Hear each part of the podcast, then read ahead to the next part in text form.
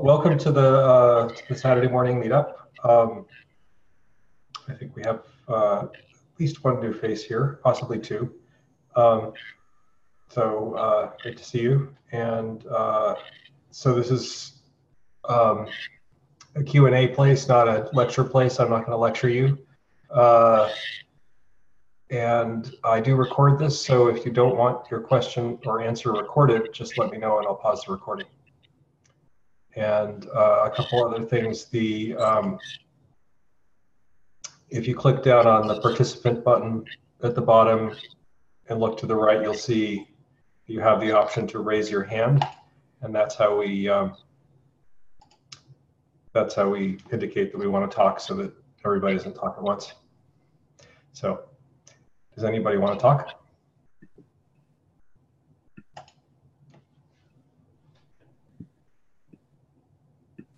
Ted, there's a little bit of a back end sound. I don't know if that's on my end or your end. I'm hearing. Are you hearing like wind or like static or what? I think maybe somebody's microphone wasn't muted, but it sounds okay now. Okay. I thought maybe it was your microphone doing that thing that Sam's always does. Oh, the Darth Vader effect? The Transformer voice? Yeah. Yeah. Okay, well, nothing wrong with funny noises as long as you're talking. Not that I'm trying to imply anything.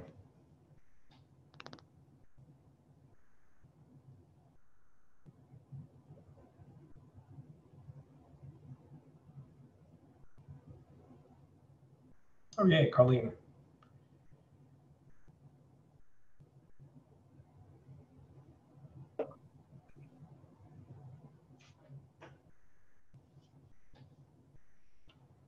Everybody's being very quiet this morning. Oh, Barbara's got her hand up. Yay.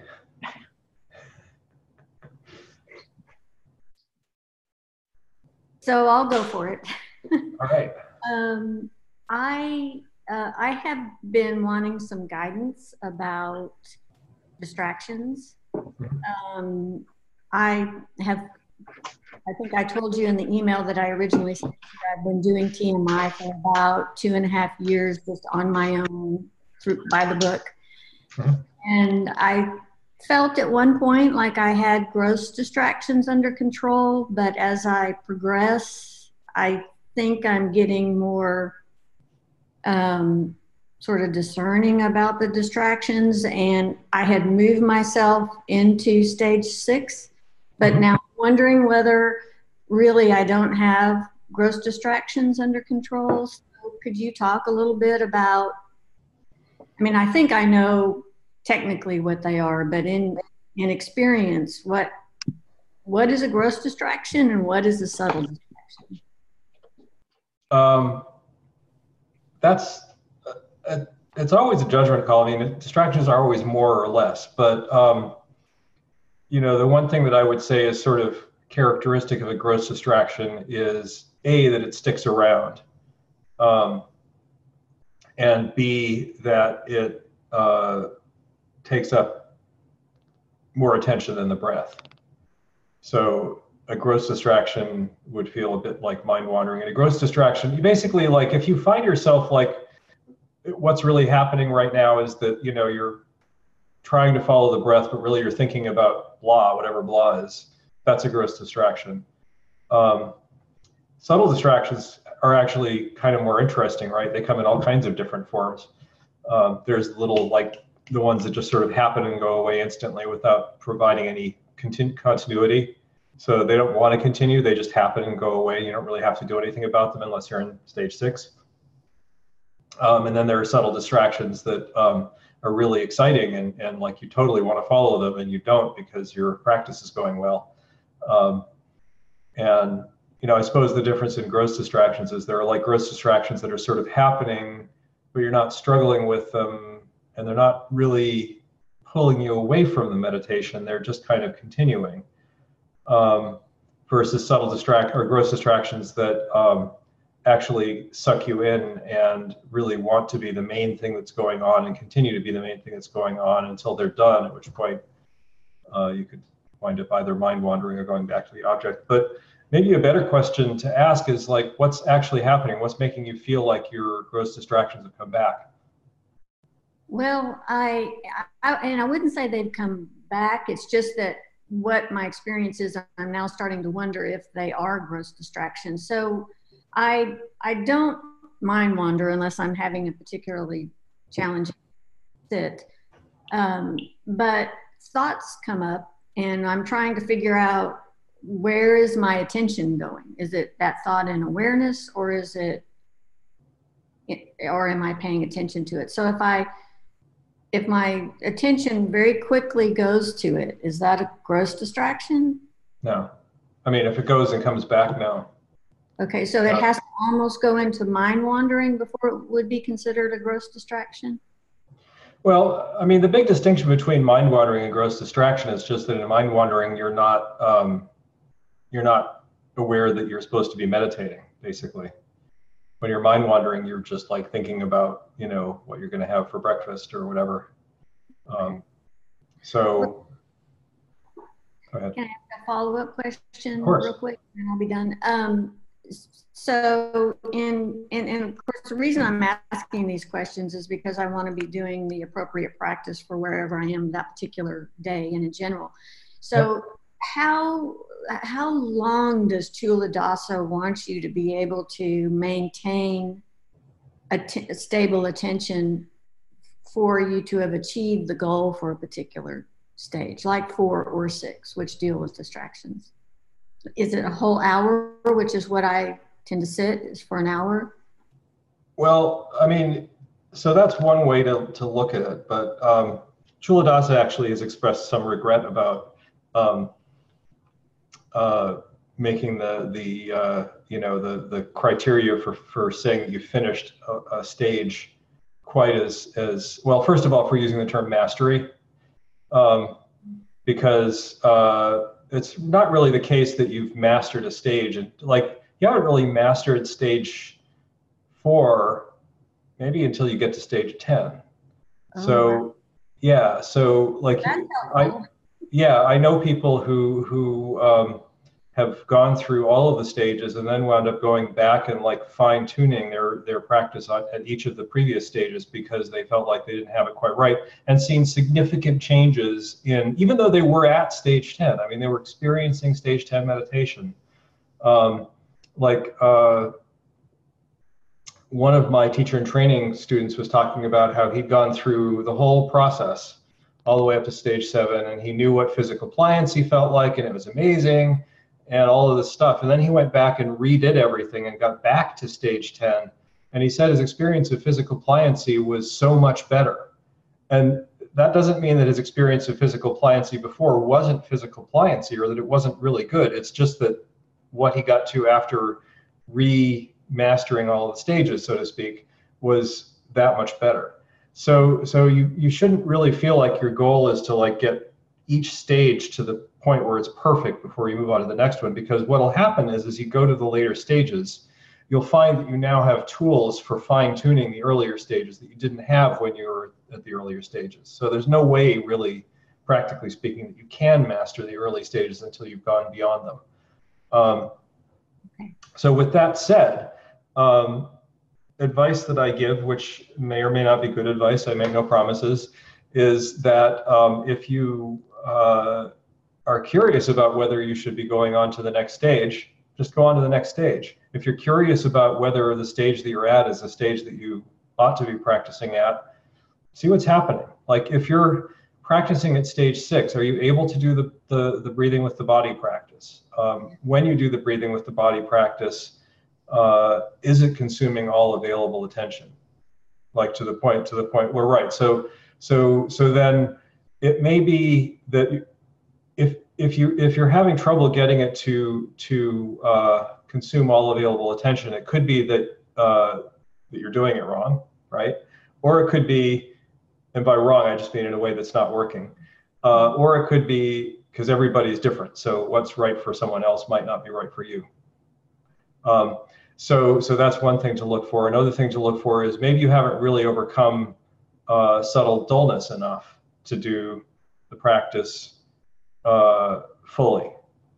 And so maybe you need to work on your stage 5 practice and then go back to your, I don't know the answer to that question. I'm just saying the thing to do is be experimental about it. Like see what you can change.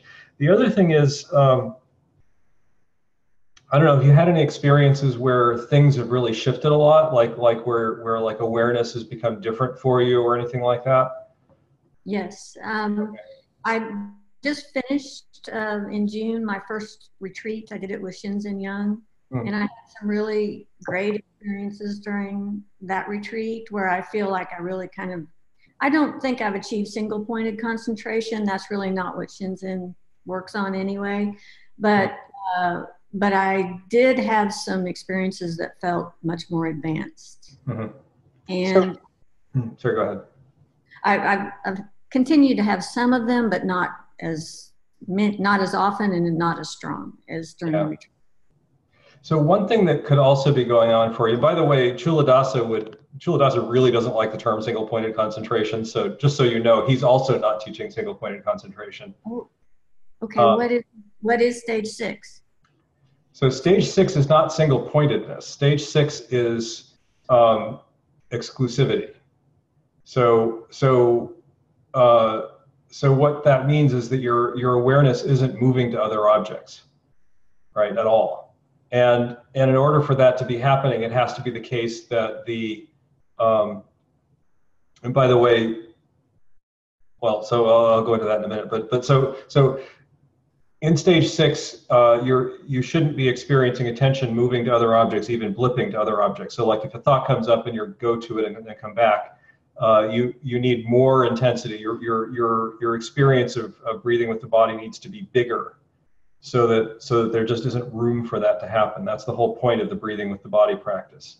And so like when you're doing the breathing with the body practice, if it's not big enough, then you could try working on the 4 elements practice while doing breathing with the body. So Michael added some stuff to think. So that's one thing to think about. But the other thing is that.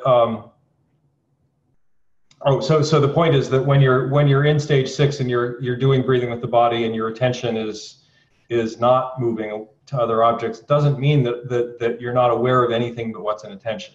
And that's the distinction that Culadasa wanted to make when he said, don't think of it as single pointedness. It's not that there's nothing that you're aware of, but that the thing that's in attention, because attention and awareness are two different things.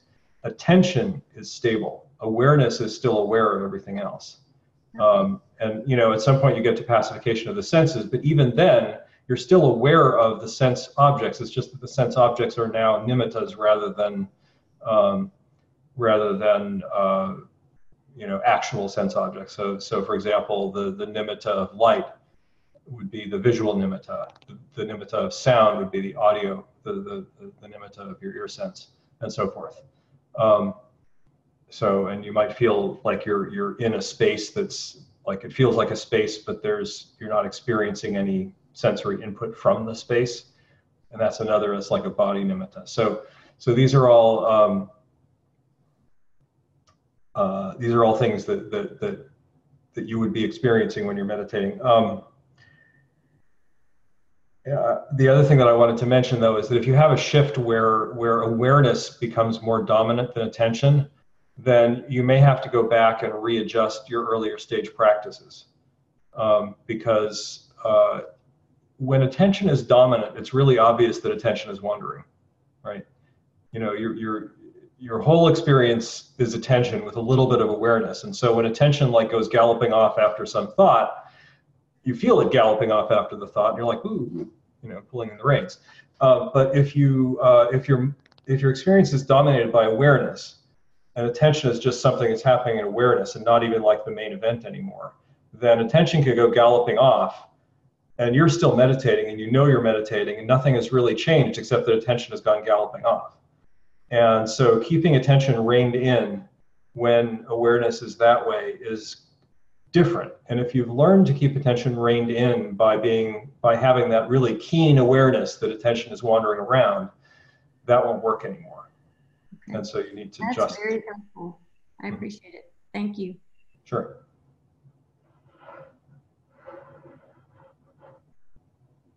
And by the way, there are several people here who may also be able to speak to your experience who are welcome to chime in if you feel like it. Yeah, I should say something for a second. I think this is in actually the document that Michael posted a link for, which is really good. The criteria I like for switching between stages or moving to the next one is this 80% rule, which is if 80% of the time in 80% of your sits, you're meeting the mastery criteria, then that's a good time to move on to the next one. Like I found when I moved out of stage 4, I could never, I don't think there was a sit where I could go a whole hour with literally zero gross distractions. And that seems like an unreasonable criterion, but I think like 80% of the time I didn't have any. And that was happening in like, let's say like 4 out of 5 sits or something like 8 out of 10 sits. Right? That seemed good enough for me. And that's the criteria that, I think that criteria was written by Culadasa somewhere, maybe in that document. But that's a good heuristic.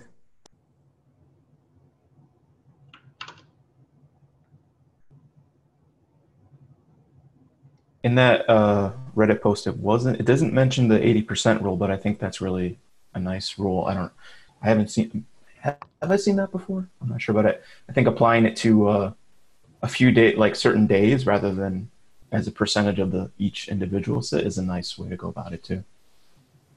Yeah, you're definitely not going to have perfect sits every day. Yes, I am not sure how to understand such a recommendation because my experience is that even one sit can be, I can experience 2-3 stages. I can start with stage 6. After, I don't know, 40 minutes, I can find myself in higher stage. And then after, if it's, for example, very long sit, after 1.5 hours, I can go, where are all of these gross distractions coming? Where is my breath? And okay. So I try to switch to something of the lower stage and practice. So I think it's really more of what is it right now? And then applying that the right practice, which I feel good. Yeah, the one thing, so there's actually 2 things to observe about what you just said, Peter. One is that if it takes you 40 minutes to get to from sort of your default stage to the next stage up, it might be interesting to observe what's going on that's changing at 40 minutes, because it's a very typical thing that your meditation will suddenly get deeper at about 40 minutes. Like, you're not the first person that I've heard mention that, and I've had that experience too. So like, what is it that's shifted, and is there a way to notice that shift earlier and have the shift happen earlier? Sorry, go ahead. Yeah, I think that it's usually some content which kind of asking for attention, and it takes it some time before. It kind of is trying, and I'm like going back, and then eventually gives up, or maybe. I don't know. Maybe that's something like that. So that sounds like a classic stage 6 symptom, right? Yeah. So then. Yeah, that's interesting. I mean, there may be a giving of permission happening that you could not do. Do you see what I mean? Like it may be that there's a part of you that is giving that thought permission to be urgent. Yeah, definitely. Yeah, I noticed that. Yes, it's. I still am kind of trying to find that place where I'm.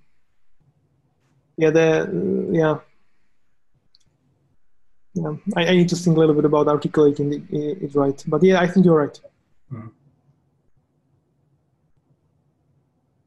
Interesting.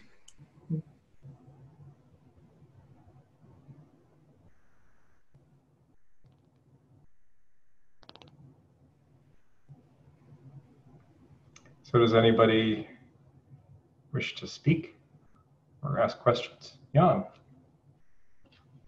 Hey. I actually had maybe one small question about my practice, but also a discussion point. But I'm not sure. I also wanted to see what Sam and Gilbert knew about this. But I was wondering because when I talked to Tucker, he says, well, he believes that third path is not a thing. And that he sees third path though as the where you don't have any negative emotions anymore, and maybe that's a high criteria for third path. That sounds like fourth path. Well, yeah, he says that as third path. So, I was wondering what your opinion is about this, and yeah, if it is possible, and what criteria do you use for third path? Yeah, and so, how people get there then. Yeah, I'm a terrible person to ask about this, but Culadasa is not, and he's spoken about this at quite a bit of length on various Patreon meetups. So so that would be one thing to look at. My personal experience, and by the way, I think you might also, Nate just miraculously showed up just after you stated your question, which I think Nate might be able to speak to as well, which is what the hell is third path and does it exist at all? But I'll tell you from my experience before I let Nate have the floor, because I'm just that kind of a floor hog, that I'm a little puzzled about that too. But I don't really think that what Tucker is saying is correct.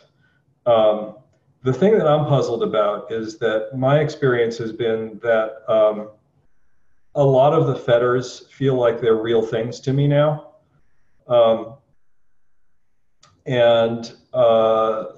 I feel like I understand what the fetters of attachment to existence and attachment to non-existence are in a way that I didn't before.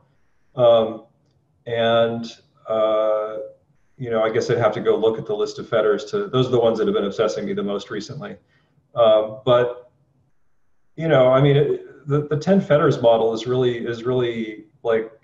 seems to work for me. That doesn't mean that it's right or that it's the only good model. But if you're going by the 10 fetters model, then it does sort of make sense. I mean, to me, the thing that's interesting is what's the difference between first and second path? Because they don't actually talk about a fetter dropping at second path. But suddenly the second path seems to be a thing. My theory about that is that first path is sort of, you start to really experience aversion in a different way, and second path is about experiencing desire in the same different way. But that's just my personal theory, which has no basis in scripture and is probably wrong.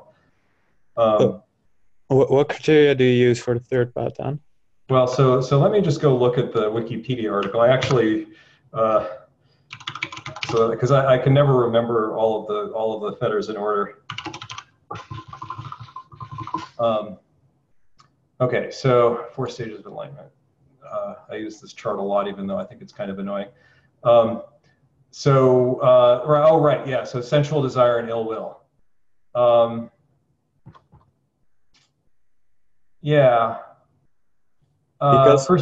Sorry, go ahead. Yeah, because the way Tucker frames it as this, first that you get a glimpse of, you realize that there is no self. So basically after first path, nothing changes except that, you know, it's the ego is just an illusion.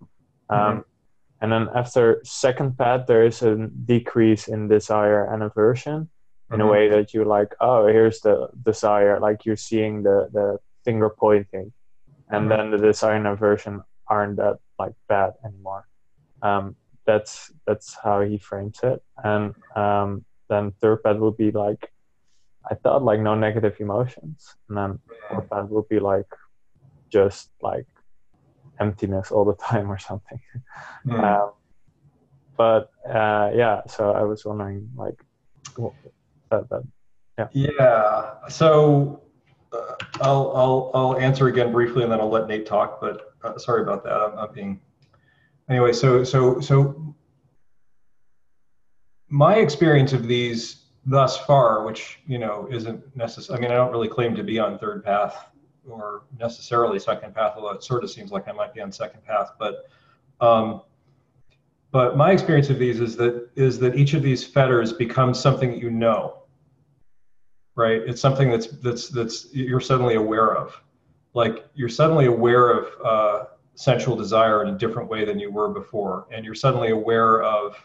They're calling it ill will, but I would call it aversion, in a way that you weren't before. You're suddenly aware of the effect that these tendencies have on you, and so and it's not, to me, it doesn't seem wrong that there would be a second path where you become aware of desire and ill will, and a third path where the effects of desire and ill will have dropped. But the thing is, the last five fetters also seem real to me, right? Like maybe conceit is a little difficult for me because I think that's probably not a very good translation of whatever the Sanskrit or Pali word is. But, and you know, 6 and 7, the attachment to the formless jhanas, they describe it as, and the attachment to the form realm, to me, those seem like they're just attachment to experience.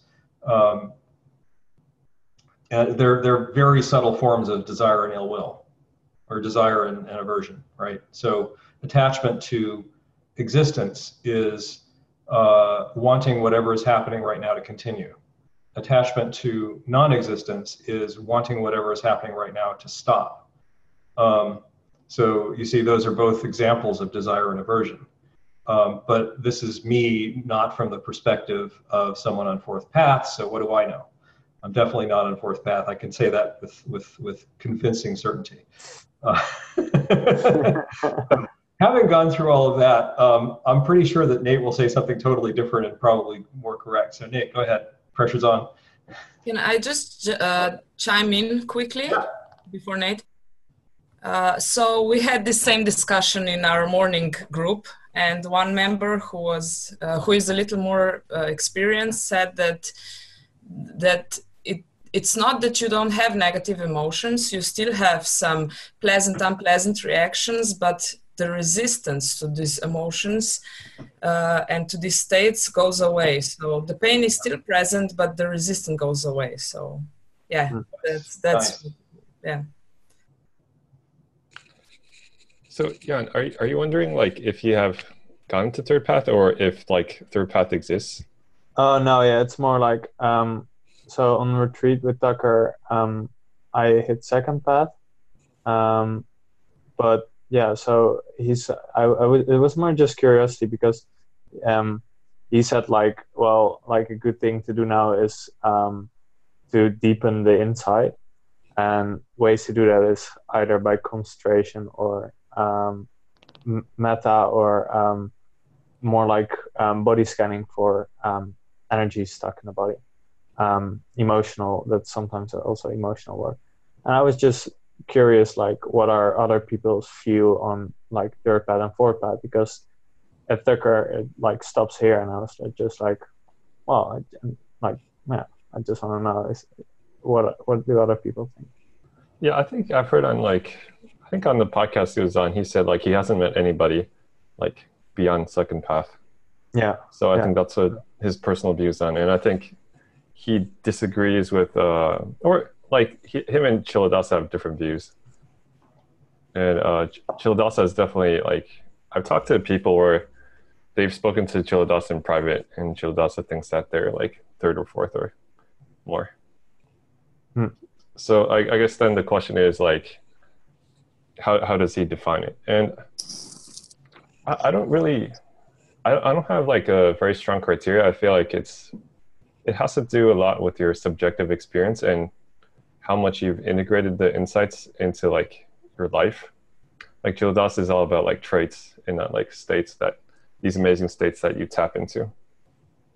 But that being said, I so like the people I've talked to that like that claim that Culadasa says like they are probably third or fourth or somewhere over second, like they still experience like negative emotions. They just don't seem to experience it in different, like they just don't seem to experience it in the same way, even though from the outside, we might think like, oh, those are negative emotions, that's suffering. Like they could be sad, they could be agitated, they could be frustrated and stuff like that.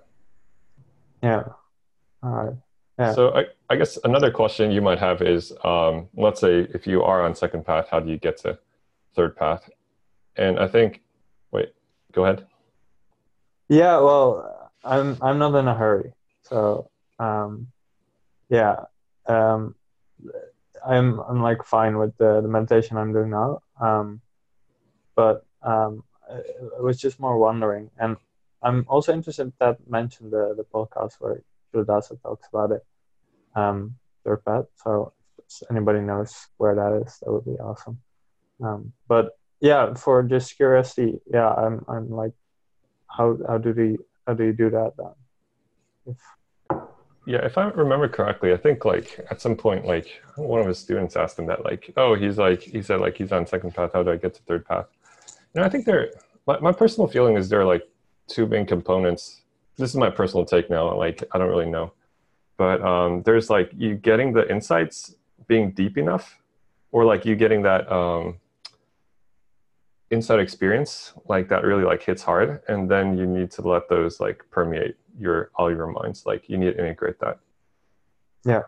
Yeah. So like, I don't know if there's but okay, I think I can try to look it up later, but I think Culadasa says like, oh, like meditating on the mind. That's like a very good one.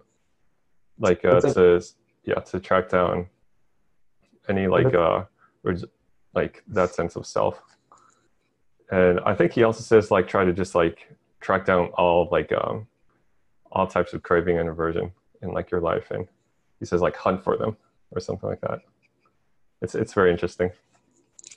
Yeah, that sounds very similar to what Tucker thinks of like integrating the inside. But I think he uses some different techniques to integrate it. But maybe both work. But. Yeah, I think that's actually pretty cool. I think like what he said, doing body scanning to help like unblock stuff or meta, those all sound like pretty good things to me. Yeah. Yeah, I mean the scanning for scanning the body for energetic stuff has been. I guess I don't actually go hunting for it. I just notice it when it comes up, and I'm like excited. And really want to pick it apart. So that for me has been very fruitful. I mean, right now I sort of feel like I'm kind of wandering in the desert. Like I don't really know what to do next. Same. Yeah, and I don't really. I won't say I don't care because I don't think that's exactly right. But I don't feel like there is a problem. Like it sort of feels like wandering in the desert is the right thing to do. Yeah. So, and that may just be because there's a part of me that doesn't yet want to come out of the desert. I don't know, but. Yeah, it could be. But I have the same feeling, and like the body scanning thing, I actually had to like cry 2 times during the meditation in the last 2 weeks. So I was like, nice. I like more stuff getting purified and. Nice. Yeah, so I got exactly the same feeling. Yeah, I mean, you could also like so I was I might have mentioned this on a previous call. I was working on a fanfic a while back, and I was finding that every time I wrote a chapter in the fanfic, at the end of the chapter I would be crying, and I was like, okay, this is sort of like journaling, right? Except I'm journaling for characters that aren't me. Of course, they're all me, right? Where else would they be coming from? I mean, whatever me is, but so I'm not saying you should start writing fanfic, but journaling is actually a thing that people talk about, like just writing sort of spontaneously about what's going on can be a way to access parts of your mind that aren't coming up when you're exploring or when you're talking. Okay, that's very interesting. Yeah. Okay, that's very good. I'll definitely consider that. Doing that. Is it just like during the day, like spontaneously, or do you pick a moment where you do that? Well, so for me, I I almost want to talk about this as if it's like an official practice, because it's been so helpful for me and for Andrea, because Andrea is writing her own fanfic right now. And I think that there's something about actually trying to write fiction that just allows the parts of your mind that don't normally speak to come out and speak, because it's okay, it's safe. You're just putting a character on the page. It's not, you know, it doesn't have to be about this body. It doesn't have to be about me. It's just a story. And so it's safe to write whatever you want. And the thing is, as you're writing it, you realize, oh, I see how I'm connected to what I'm writing, right? So like, you know, Andrea started writing about Harry Potter as an adult after the whole, you know, blow up with Voldemort thing, right? Whereas I started writing about Harry Potter as a child. Now, why did we both pick those two different things? I'm sure that Freud would have something to say about it, but regardless, I found it very fruitful to write about Harry as a child, and Andrea's been finding it very fruitful to write about Harry as an adult. So who knows? I'm probably working through some childhood stuff. So cool. Yeah, I think it's super interesting. It's like Carl Jung used to do this thing where he calls it like active imagination, where you just sort of let the mind do whatever it does, and you enter into this like imaginative world, and you dialogue with certain parts and like or archetypes, and they could be parts of your mind or whatever, and sometimes you don't know what exactly is going on, but they have their effects on. And I'm also like, I guess like Robert Ray's imaginal stuff, like I've been exploring it for a little bit. I feel like it has like similar elements. Like sometimes this mind just spontaneously kicks something up, like an image, a character, a memory, whatever, and you're free to play with it in whatever ways. And it might not be clear to you like why you're doing that or why the mind wants to do that, but sometimes you follow it for a while and then it becomes clear. Sometimes it doesn't become clear and things happen. And but sometimes it just like just sort of doing it in a way that is like interesting. And like giving it permission to do what it wants to do. It's like, I found it to be very interesting. Okay. Cool. If no one wants to speak, I also have another question that I want to give like space for other people to. Okay, let's come back to you. So raise your hand, and we'll have Schulte go next. If Jan, if your question is on the same topic, you can just go ahead. You want to continue the same reason? Well, it's not about like paths, but it's more about like my own practice with body energies and stuff. So are you sure? I mean, I've already spoken to you. No, that's fine. We've got several people in line, so then I'll might as well do a cycle. Yeah, okay, I guess I'll go then. So raise your hand, Jan. So I did a retreat, a day-long retreat at home with my girlfriend, Rochelle, who's... we sat for, I think, 8 hours in total. This is the first time that I sat sort of like an actual retreat schedule. And I got to say, I think it was an experience that most people talk about for their first retreat, for their first day of a retreat, which was basically all pain, all dealing with pain and like agitation. I guess I'm just want to like, so I have some back pain that used to cause me a lot of problems. The retreat made it come back and seems to like have injured my back in a way that hurts when I get off the cushion, and it just persistently hurts now for a few days. And it's several days later now, and it's still like my back is still in like severe pain when I sit, just for my normal hour. I was wondering, is this typical like post first day retreat stuff? Like my sits now, which are a few days out of the retreat day, they're like all agitation. I have this like weird aversion to even sitting or to stabilizing attention. Mm-hmm. The pain is like significant. So can I ask you a little bit about the pain? Yeah, sure, go ahead. So you say that there's pain. Does it feel like it's something that's been wrenched, or does it feel like there's a muscle that's constantly tight? There are knots in my back that are that hurt, and they hurt much worse now. Yeah. So I am going to hazard a guess that you have hit a purification. And that, so in other words, that your retreat was effective. The reason why this is happening, and this is just a theory.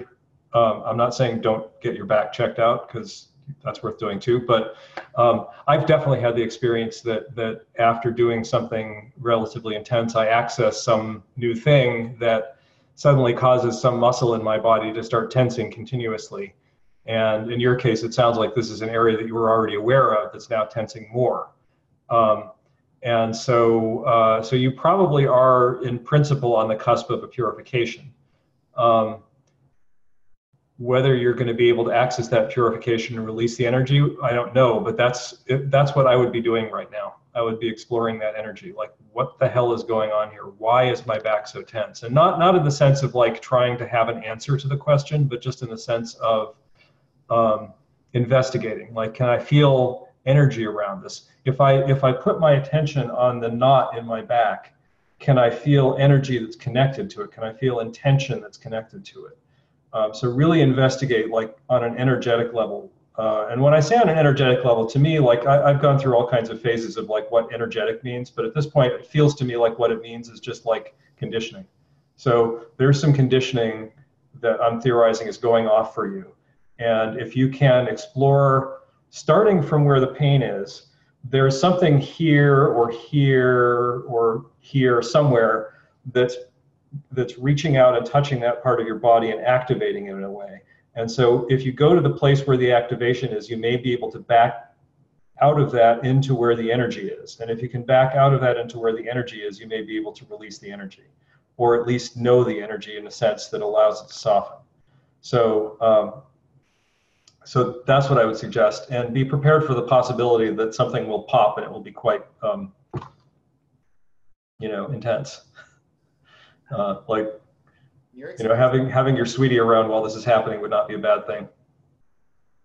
When you were having your experiences, Ted, did you have the pain outside of SITS as well?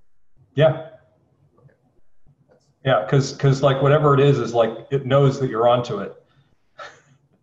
And it's like, okay, we're here. And yeah, it can be like, I haven't had it persist quite to the degree that you have, but I may have been through more purifications than you have at this point. So I may not have realized what was going on. This may have happened to me, and I didn't realize that that's what was happening to me. I definitely had an experience when I was in my 20s where I had some back pain that I now know was definitely the result of anxiety. That, you know, I like went to a chiropractor and got it checked out, and she actually did a scan of, you know, what do they call it, an MRI of my whole body, and she said, your body's perfect. There's nothing wrong, right? There's nothing physically wrong. This is energy. She didn't call it energetic, but basically that's what it was, right?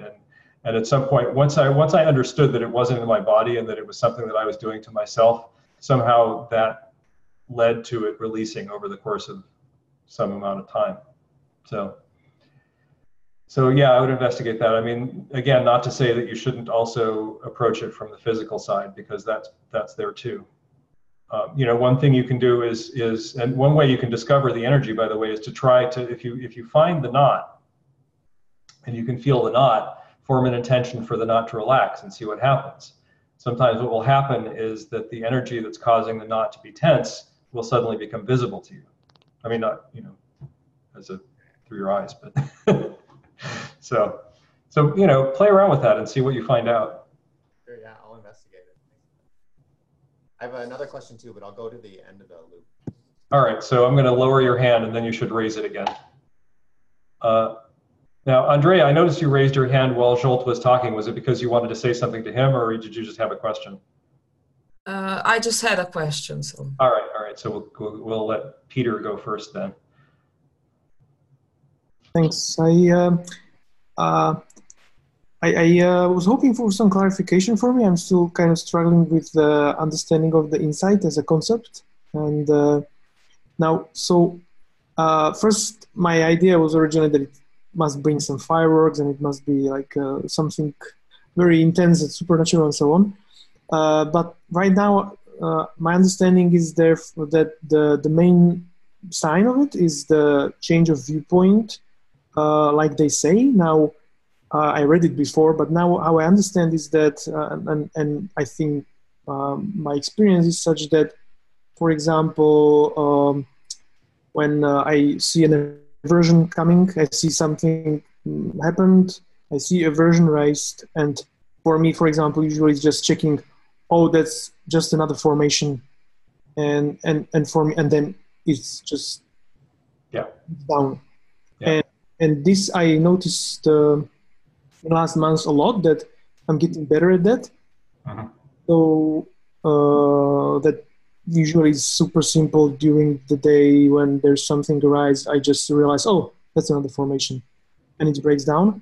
Mm-hmm. So would that be so that coming back to that question is so that I understand it, because another thing is that I understand insight can again be like demonstrate differently, and again I might not have full understanding and knowledge to recognize them, but for example, one example which comes to my mind was recently I was sitting and then and there was thought which appeared, and the thought was like, and not thought, yeah, it was thought which articulated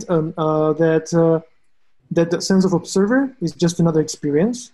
Yes. And it was for me like, obviously, I felt like, yes, but there were no fireworks. So I was hesitant, like, okay, is this a thought? Is it a manifestation of an insight? I don't know. That's so annoying.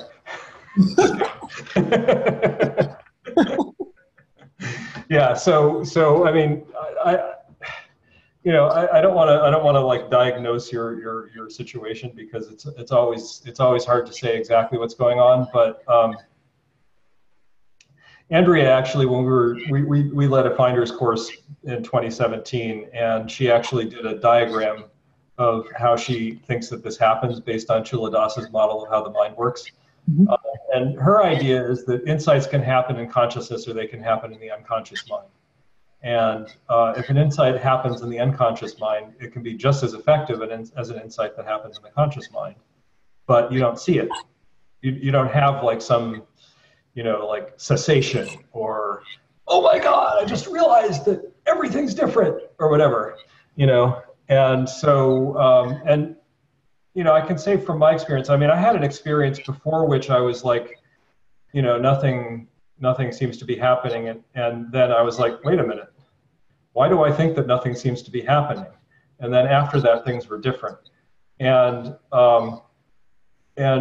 so for me, there were some fireworks, but they weren't like, oh, I suddenly realized the truth of all existence or something like that. It was just like something changed. I knew something changed. I couldn't tell you what it was that had changed until I started observing how my behavior and my reactions changed. So suddenly, like, things that previously would have upset me weren't upsetting. Mm-hmm. I mean, at first, and this has been going on for a while for you, right? Yeah. Yeah. So at first, my experience was like, I would be in traffic and I would notice that I would have the impulse of annoyance at somebody doing something that I didn't like. But rather than it being something that would continue, the impulse would just come up. I would experience it. I would maybe even experience the negative emotions, and then it would immediately drop. And 30 seconds later, I would have pretty much forgotten about it, other than, like, wasn't it interesting that just happened, right? And then that got to be, for me, I happened to be somebody who had a lot of annoyance at people in traffic. I know that's unusual, but that's who I was at the time. So I noticed this happening, and I remember there was one day when I was driving along and I noticed that it didn't happen. Mm-hmm. And that could only happen because I was watching it so much that had become a little bit of conditioning, right? So I noticed that it didn't happen, and I was like, oh, that's a real change. But so for me, most of the changes seem to be just like noticing how my reactions changed. Mm-hmm. And also noticing, like, you know, I used to have a really strong fear of flying. Like, every time I flew, I would be anxious when I was flying. I would notice what was happening with the airplane. I would have a very strong awareness of, like, you know, if the airplane, you know how airplanes sometimes do this, yawing? I would notice when the airplane yawed. I would notice when the airplane bumped up and down. I would notice, like, changes in pitch, like, very keenly. And most of the time, any yawing would create anxiety, and any bumping would create anxiety. Changes in pitch, not so much. And I remember the first time after my experience in the finder's course going on a trip, and it was a long trip. And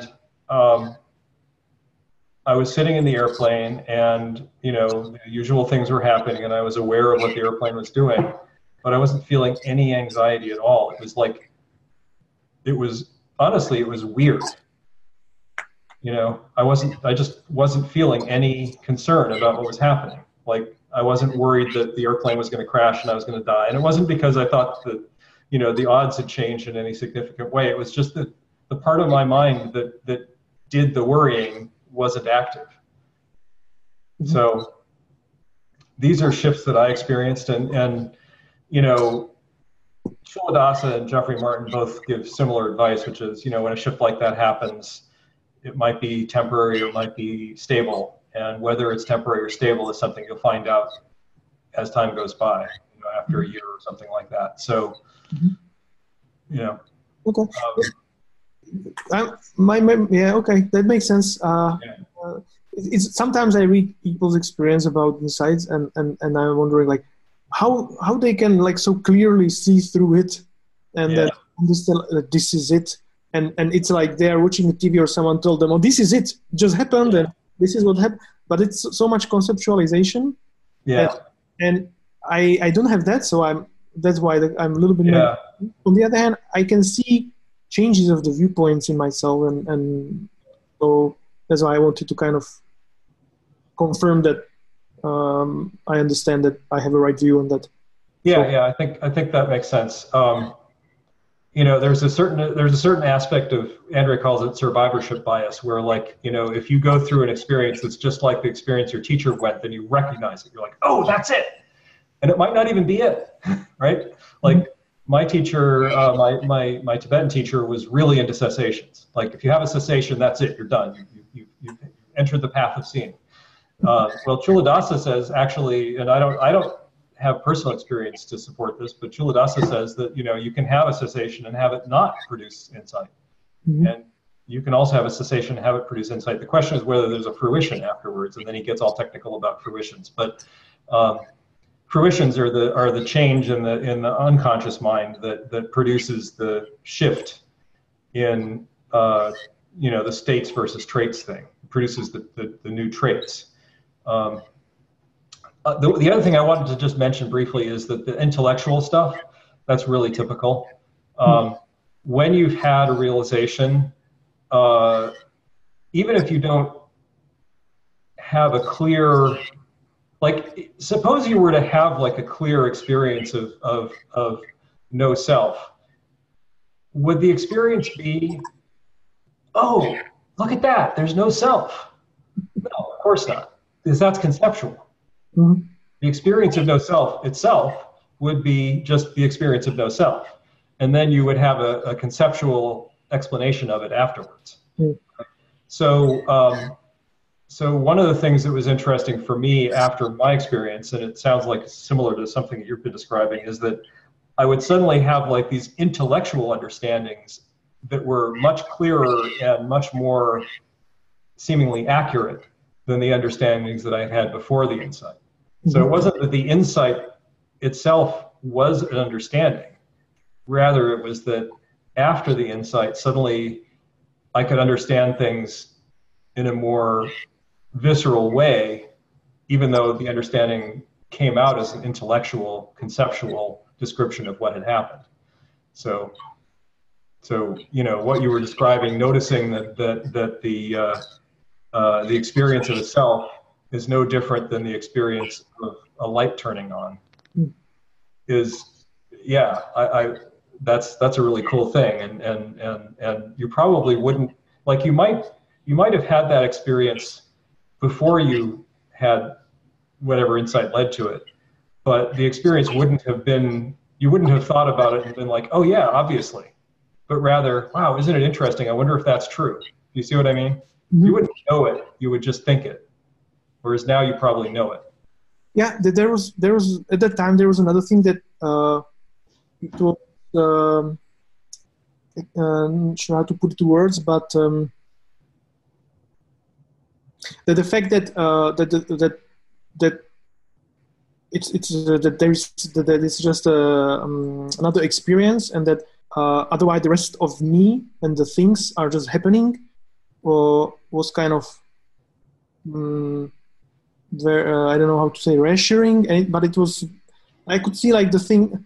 It's hard to me now. I don't have that feeling anymore. But it was like, I think a few hours after that, I had a little bit different viewpoint, which now I had a hard time to come back to it. Mm-hmm. But there was some, it was the fact that it was just another experience, and therefore there is no self. Now I'm conceptualizing it a lot. I'm a little bit uncomfortable with that, saying it like this, because it's not accurate. But there was something a little bit more, and now it's gone. Yeah, that's I've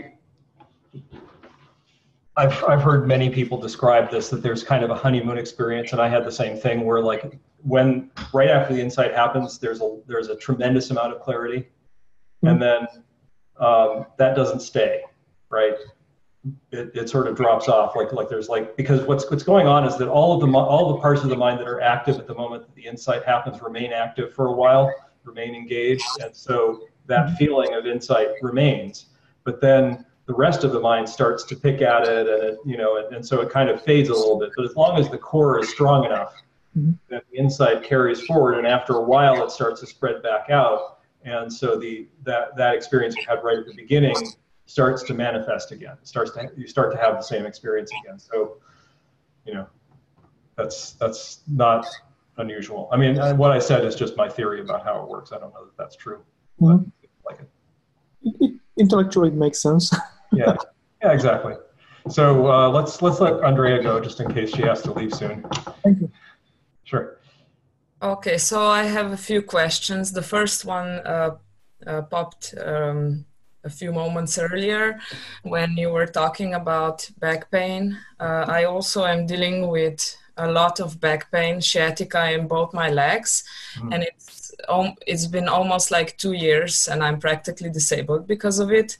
And we've done tests, and x-rays and MRIs are normal, and I don't have inflammatory disease or rheumatism related. I don't have fibromyalgia, so I'm wondering, like, if this is maybe emotionally related, if you have any thoughts on how to work with that to release the tension or something.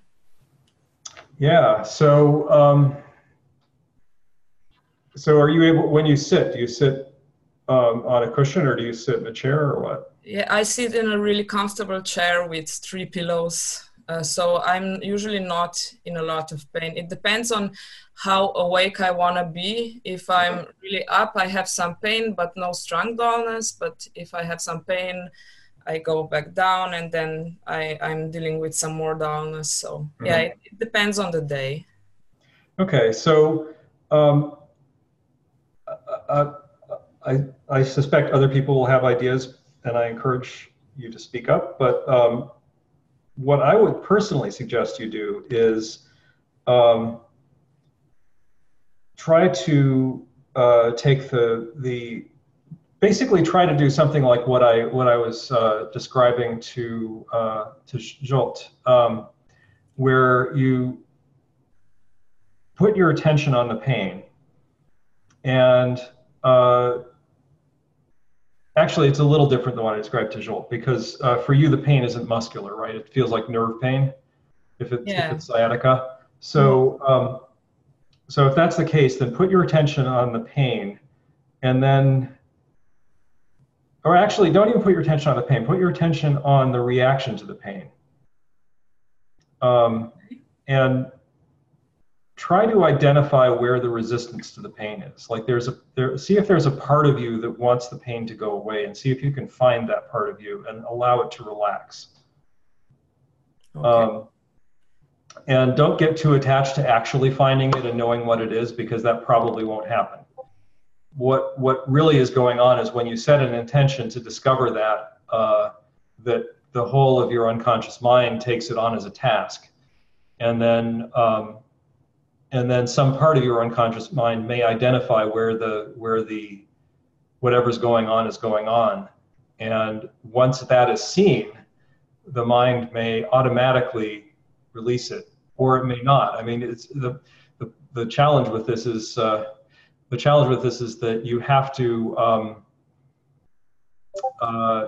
not care, right? You have to not be attached to the pain going away in order for this to occur. As long as you're attached to the pain going away, it won't happen. And that's a very difficult, you can't really do that. It just has to happen. So see if you can just go and find the resistance as a task, and see if that changes anything. I don't know. I haven't actually talked to anybody with your specific symptoms, so I don't know whether this would be effective, but anything that's sort of nervous, if you can stop caring about it, like if there's not any actual problem there, but it's just, you know, some kind of feedback loop or something, if you could stop caring about it, then it can make the problem not a problem anymore, even though the thing is still happening. Like I have tinnitus in my ears, and there was a period where I felt really upset by that, and it was a huge problem for me. And then at some point during my practice, I think I was at stage 3 or 4, I just started trying to be okay with the tinnitus being there and not resist it. And at some point after that, it stopped being a problem. And I couldn't even tell you when that happened, but I don't know, see if that helps. Okay, thank you. I will actually, when the pain started, I was still meditating with Headspace, and it brought some purifications, like a lot of anger. I was so angry then, and then I stopped meditating. And when I started with TMI, the anger released, and I think that it's a bit better now, but it may be better also because I'm exercising with the therapist. So I'm not entirely sure, but I will try to work with the resistance.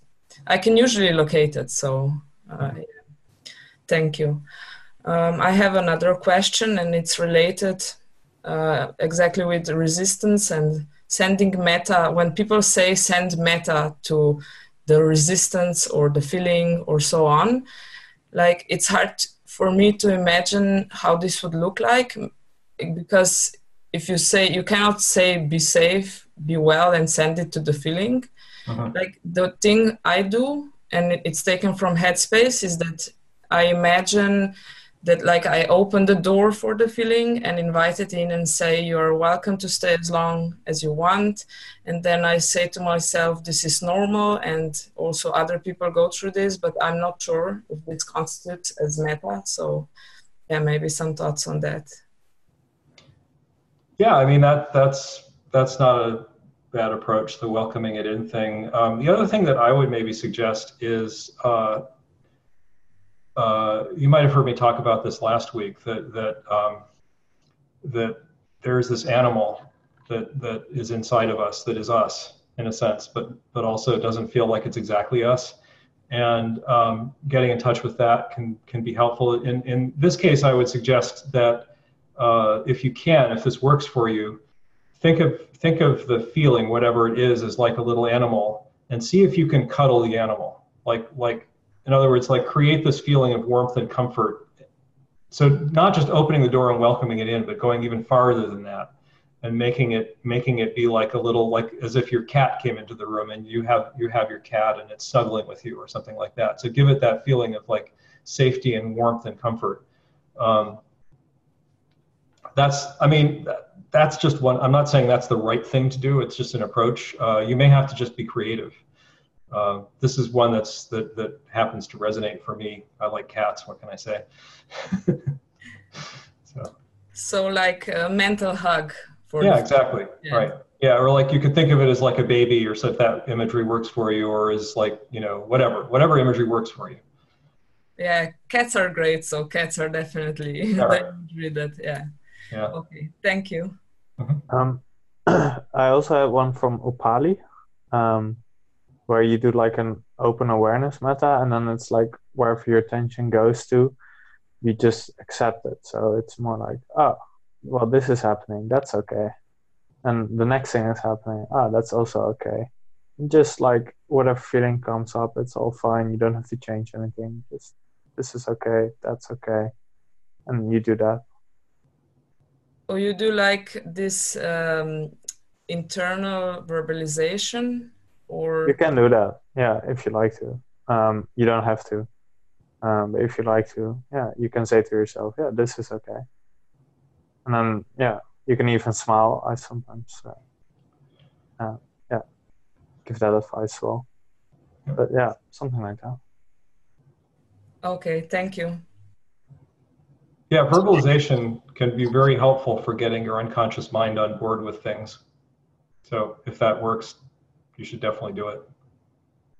Yeah, I find like the verbalization and maybe the somatic components are the easiest. So I can like really imagine like hugging or inviting the feeling and so on. So yeah, and verbalizations help. So yeah. Can I add a clarifying question on this topic? Let's see. I remember in the past, Ted, you said about not sitting through pain too much because you've known someone who damaged their body by doing that. Yeah. And now I'm hearing things like try not to care and accept it and love it. And maybe for people who don't have a diagnosed issue, or they're not sure what the issue is, I don't know if that's the advice that's specific for them. I do have, with my first meditation retreat coming up, and I do have a scoliosis in my back, so I am concerned. Yeah. If I go there and just tough it out, or not even necessarily tough it out, but just try to stick with it, and it's making me pretty nervous now hearing these issues. So scoliosis, I don't actually know what happens when you have scoliosis. I would sort of assume that you have muscle balance issues because of it. And so some muscle will wind up being more tense than the other muscle or something like that because of the irregularity of the spine.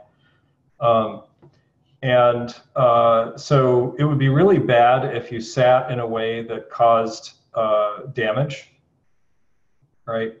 And that's not what I'm suggesting that Jolt do, for example. Or, you know, in Andrea's case, she's sitting very comfortably, but she can still access the pain, it sounds like. So, so the point is not to just endure like intense pain. If you're experiencing intense pain, it's good to figure out what's going on and what you need to change, if anything, to do something about it.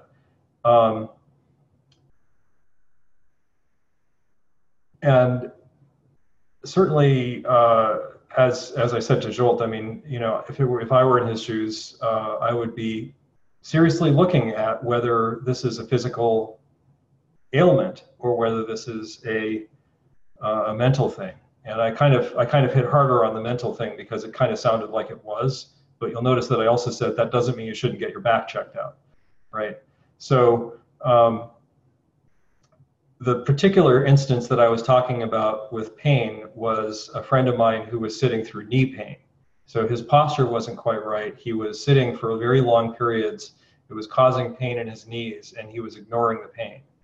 And it was not pain that was being caused by muscle tension that was coming up during the sit. It was pain. It wasn't something that he would have been experiencing when he wasn't sitting, right? So Jolt's symptoms are occurring when he's walking around in the world. And it sort of sounds like they're not an injury, but rather a muscle tension thing. And so you should definitely like evaluate whether, like if you're experiencing pain while you're sitting, is it the result of an injury, or is it the result of holding a muscle in tension for too long? And it's good if you can identify what those two different feelings are. Holding a muscle in tension for too long has a very distinctive feeling that I think anybody who's been meditating for a while is probably knows about, even if they haven't identified it specifically. And so it can be worth exploring that and seeing if you can get familiar with that feeling. And if you're holding a muscle in tension for a really long time, I am definitely not saying that's not a problem, right? One of the ways to work with it is to actually intentionally try to release the tension in the muscle. When you do that, there's a pretty good chance that you will suddenly find yourself aware of whatever is triggering the muscle tension. You won't necessarily know like, oh, that's because that kid beat me up when I was in second grade. You'll just know that there's like some thing going on in your body and you'll feel it energetically, right? So,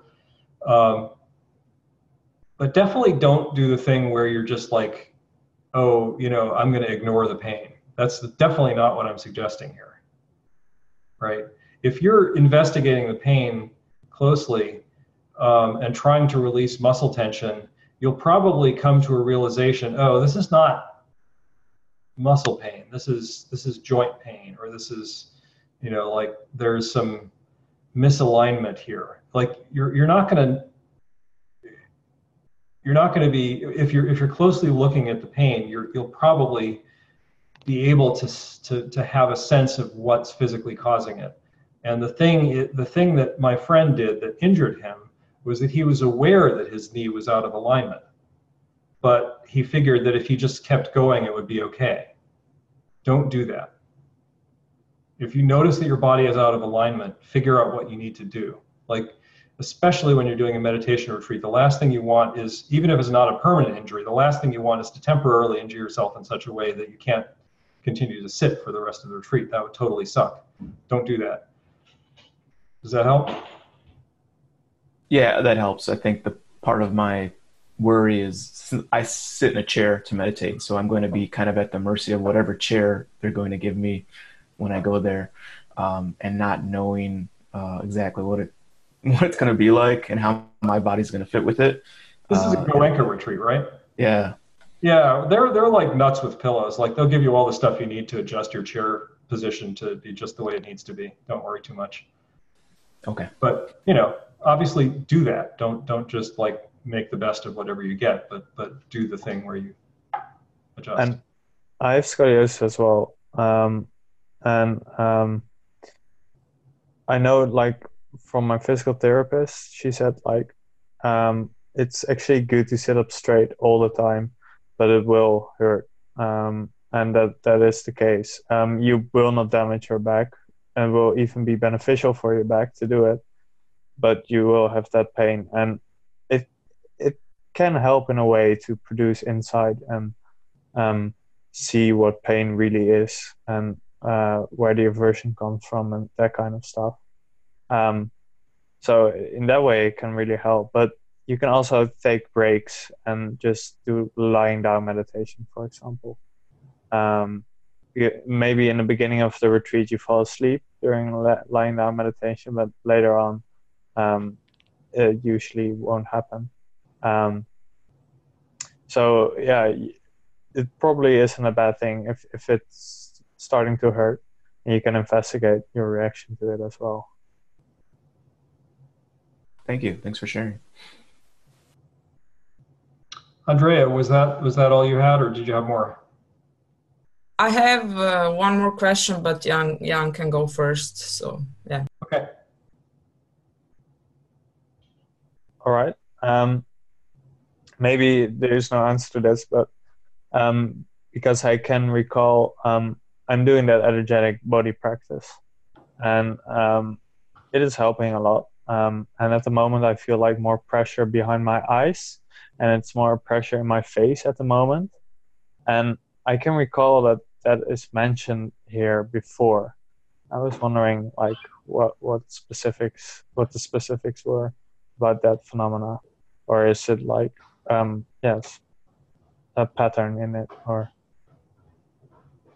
It seems like a really common pattern, and I tend to think that there is some resistance going on, and that's what's causing the feeling of pressure. And so generally when I find that happening, what I do is try to just like investigate it and see if it can kind of be spread out, like, you know, released out. Okay, Andrea.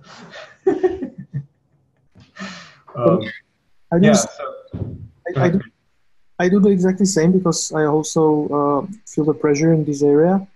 And usually what helps me is to start with the whole body breathing, and then after a while bring the attention in that area and just try to let it go and just like feel like breathing through this area, and it usually dissipates, it usually disappears. And usually then I kind of achieve a thoughtlessness, so I kind of link it to it. But that what helps me, maybe it's can be useful to you too. Yeah, I was wondering if it's like, because it's very common, if it's like a purification that a lot of people have in that area, or maybe something else. And I couldn't recall what was mentioned here a lot. But I've heard a million theories. Yeah.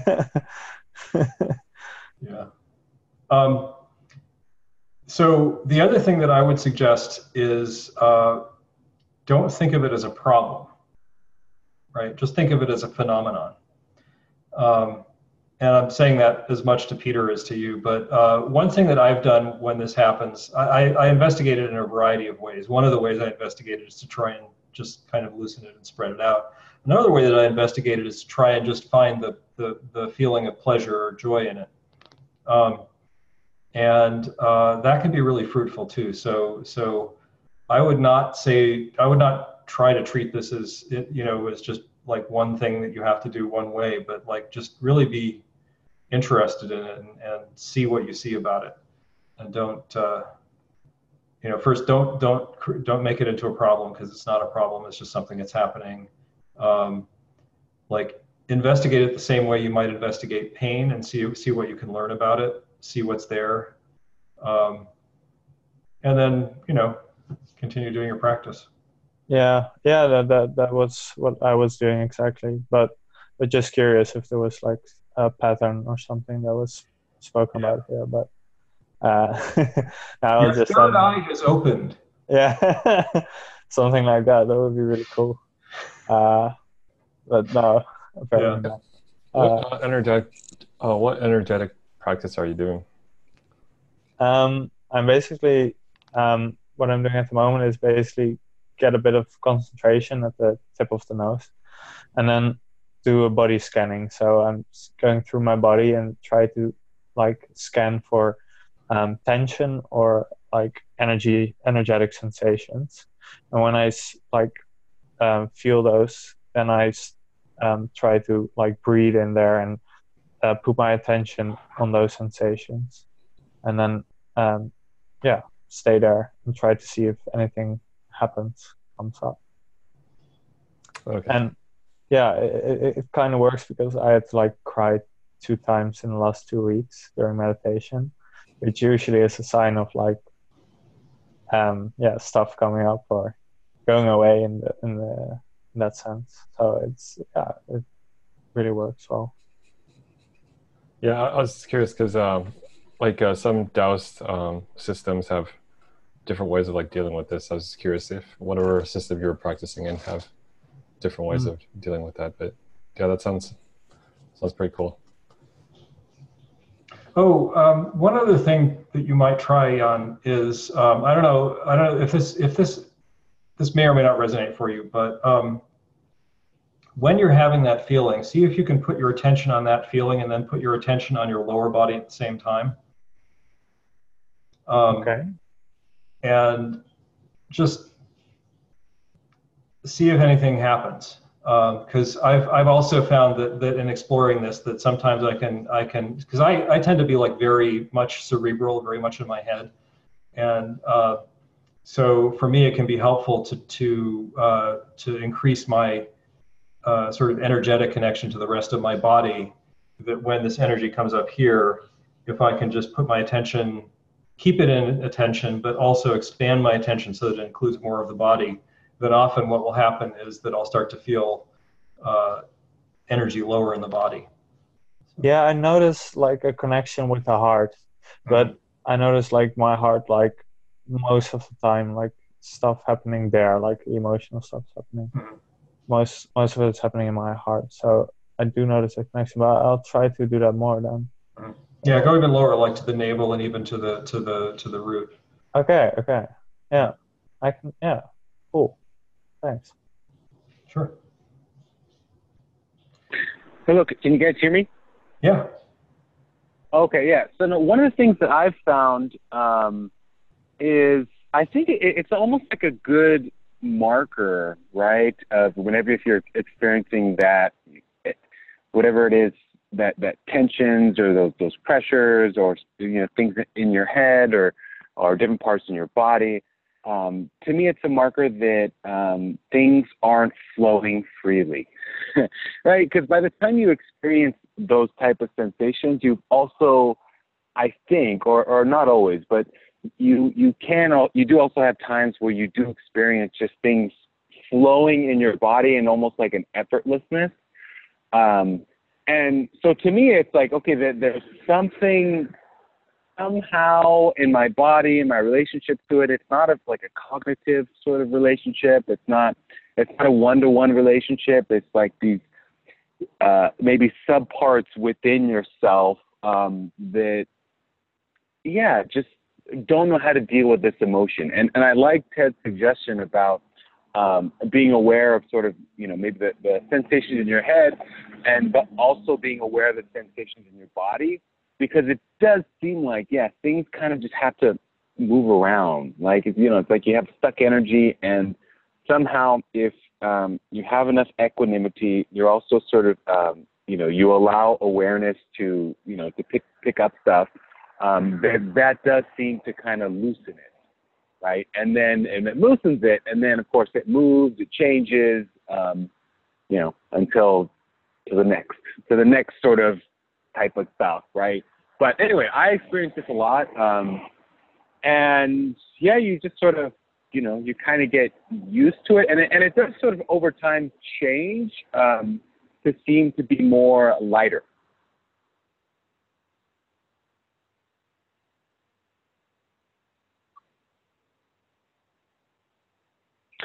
Did I answer there? Oh no, I must have. Yes, you're still there. Sorry, I was muted, so I didn't respond. I was talking, but nothing was happening. Oh, okay. Yeah. I was like, well, that's a long silence at the end. I guess it must have cut out. No, you just blew our minds. We were all just like, whoa. Nah, well, I don't know about that, but. Yeah, thanks. So should we go back to Andrea? Yeah, so I've also been dealing with some, like for the past week or two, I've been in stage 5 and when I increase the clarity of the breath, I get this like pressure in my nose and all this tingling around here, and This causes like the muscle in my chin like really contracts and I frown, and this in like it's not a problem at the beginning, but when I'm frowning like for 10 minutes it gets like the muscle gets tired and starts twitching, and also I get hyper aware of my mouth and I have to like swallow often and so on, and it's actually quite a big distraction, and also I'm not sure if I'm over efforting or what, because also there has been like some aversion rising, or maybe if this aversion is just like a response to the muscle contracting. And I'm not exactly sure how to deal with that. So should I just ignore it and just note the aversion and let it go and concentrate on the like breath or the sensations here? Or maybe try to release, like if I try to release the muscle, it just goes back, I can release it for like a second and then it contracts. And when I don't have those energetic sensations, the muscle doesn't contract. So I think it's not because I'm concentrating hard, but it's because the moment does, it's like a reflex. So yeah, and it's outside. Well, the first thing is just kind of let it be. And cause a lot of this stuff, like they work itself out. Even if you say, so yeah, you said you were frowning for a long period of time, which then maybe leads to the sort of the tensing of the chin or something. But if you just kind of let it be and see if it, you were kind of saying like it gets worse, and kind of think, well, how bad, how worse can it be? How much can you frown, right? How much can your chin sort of twitch? And what my experience is with a lot of type of purifications, that was the first thing that came to my head was when I was hearing you, it was like, oh yeah, that's there's, you know, a purification type thing. Is that it the experience kind of has to get stronger, right? Like it seems like it has to get stronger to like a critical mass. And then of course it could just completely pop or dissolve. Yeah. So does that make sense? Or what did that make sense? Yeah, it actually makes a lot of sense. I was thinking that it's probably a purification.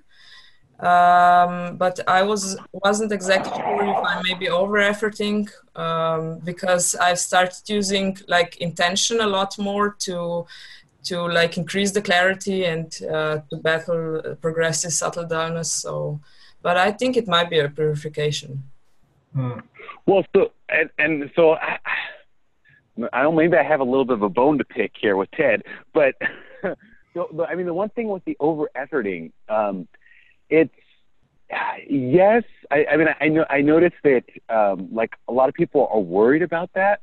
And I don't think it's something to worry so much about, right? Because I mean, yes, it's something to be aware of, and you know, if you are sort of having a lot of effort and stuff, see if you can drop the effort, then do it. Yeah, drop the effort. But people, it seems like, are worried about over-efforting, and then they don't know how they're doing it or why they're doing it, right? And then it's like, at that point in time, it's not helpful to even worry about the over-efforting. And I think it's just, it's good to just kind of practice trusting yourself a little bit more. So you have your practice and follow sort of the instructions of the practice or whatever, you know, whatever specifically you're working on. If you're doing body scanning, sort of do the body scanning. But just trust that, you know, I mean, see if you can drop any effort and stuff, but if you can't, like, don't worry too much about it. And my experience is the mind is very good at sort of catching on or picking up correlations, right? Things that seem to come together, that arise together, but it's, you know, it'll assume, of course, the correlations of causation, right? And so, yeah, maybe there's some sort of extra effort at this moment in time, but that's not something that you're consciously doing. Maybe it's a submind who's kind of over-efforting. And then actually at that point in time, the thing is just to observe what that submind is doing or what that processee, that subprocessee is doing. And just, so I'm kind of saying be mindful of it. And then so much of the stuff just kind of works its way out as you are watching it, you know, your reactivity and reaction to it. Relax, you know, periodically see if you can relax a little bit, but if you can't, just, okay, well, I don't have control of this. I can't, like, make it go away, so just let it be, you know. Well, first let it come, let it be, and then eventually, like, just the mindful awareness, relaxing around it, you know, your mind sort of gets the message that, oh, okay, well, maybe, just maybe, I can relate different to this, and in relating different, all of a sudden, boom, it's gone. Yeah, cool. That's actually great advice. So more like letting go of control and just letting it be, and then it will slowly subside. So, yeah. I had also similar problems like a month or two back, where my head was really spasming out, and when I relaxed and just let it be, it slowly disappeared. And also it was like related to some purification. So yeah, thanks. Well, and I think the secret sauce to all of this stuff, or part of the secret sauce, you could say it's equanimity, but another way of putting it is don't personalize sort of the experience. You know, like I am experiencing this. And actually when you have the right sort of relationship to it, the right attitude, it's kind of just like it's happening. And there could either be a sense of distance from it. That's one kind of, you know, spatial relationship sense. Like it could feel that way. Or another one is like you're so almost merged with it, right? But in either case, it's not like, it doesn't feel like this thing is happening to me, you know? So it's something you have to fight against, or something you seem like you're making happen. It's just something that's happening. If that makes sense. Yeah, that makes a lot of sense. Thank you.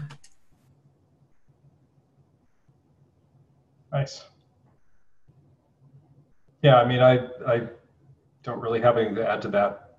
I think, you know, I tend to come down on the side of you know, being very careful about over-efforting, but that's because that's one of my problems, right? I tend to over-effort. And we know when we're over-efforting, right? Well, the challenge was people, like, they're so used to over-efforting, like that's their default. Yeah. And so then it becomes, how do I not do this thing that's my default, right? I mean, it's good to be aware of it, but not to, I guess not. Yep. If you can't control it, like, I guess, because then there could be, you can add on to it, make it worse. You're like, oh my God, wait a minute, I think I'm over-efforting, but I don't know how to not over-effort. And then they get stuck. I need to put a lot of effort in and not over-efforting. Yeah, exactly. I have this problem that, like, if I don't apply a lot of effort, I feel like I'm just coasting through the meditation, and then strong dullness sets in. So I'm actually applying intention to, like, be really present with the breath and to increase the clarity. And like, I'm not sure if I balanced the effort and everything correctly. So yeah, that's like something that I have to work on. There may be a third thing to work on there, which is awareness.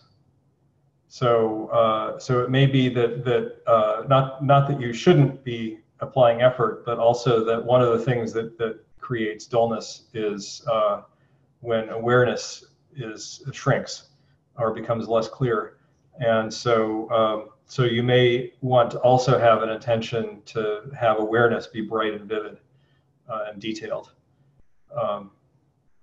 Yeah, I actually, like, I always had quite a good, I never had problems with the awareness closing, but I still do some like checking in or checking out to see if I have good awareness. And I'm actually more often right now checking in, because I usually have awareness of surroundings, but not awareness of my body. So I'm working on that right now.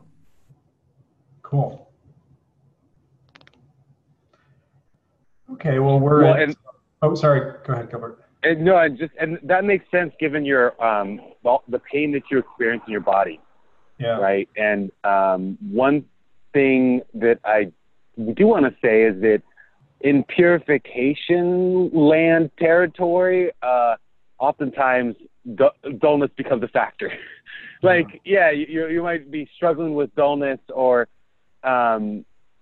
maybe you start to get into purification, but then all this dullness kind of comes out of nowhere. And I think that's important to know, is because when you're in that sort of territory, when you start peeling back the dullness, then you peeling back to purification, in a sense, to the stuff that the unpleasant stuff that you wanted to avoid or to not feel, to not experience.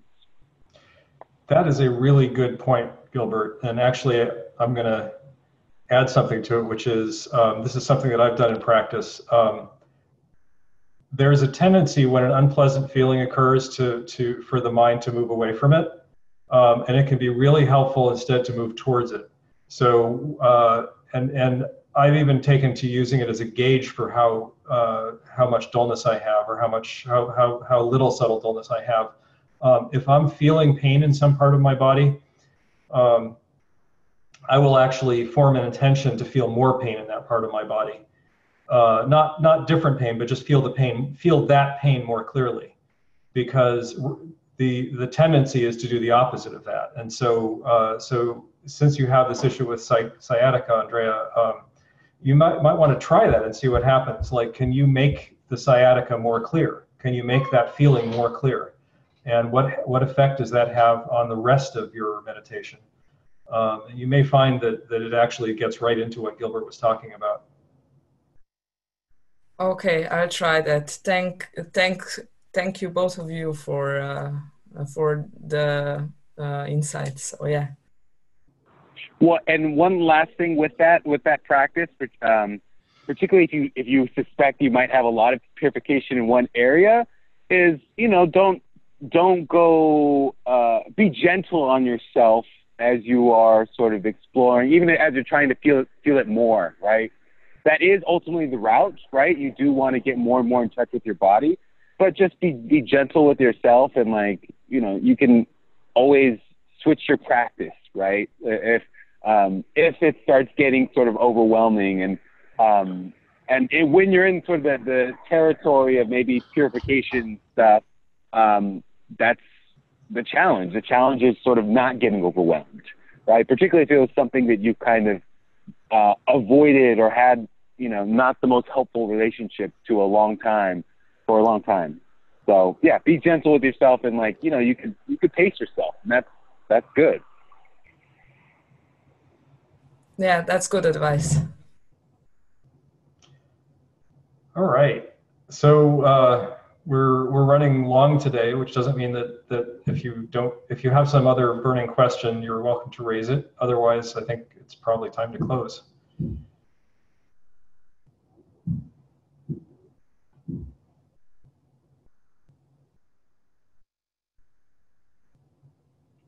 Okay, nothing hurt. So hopefully I will see some of you next weekend. Have a good week. Thank you. Thank you. Thanks. Take care, everyone. Bye. All right. Bye.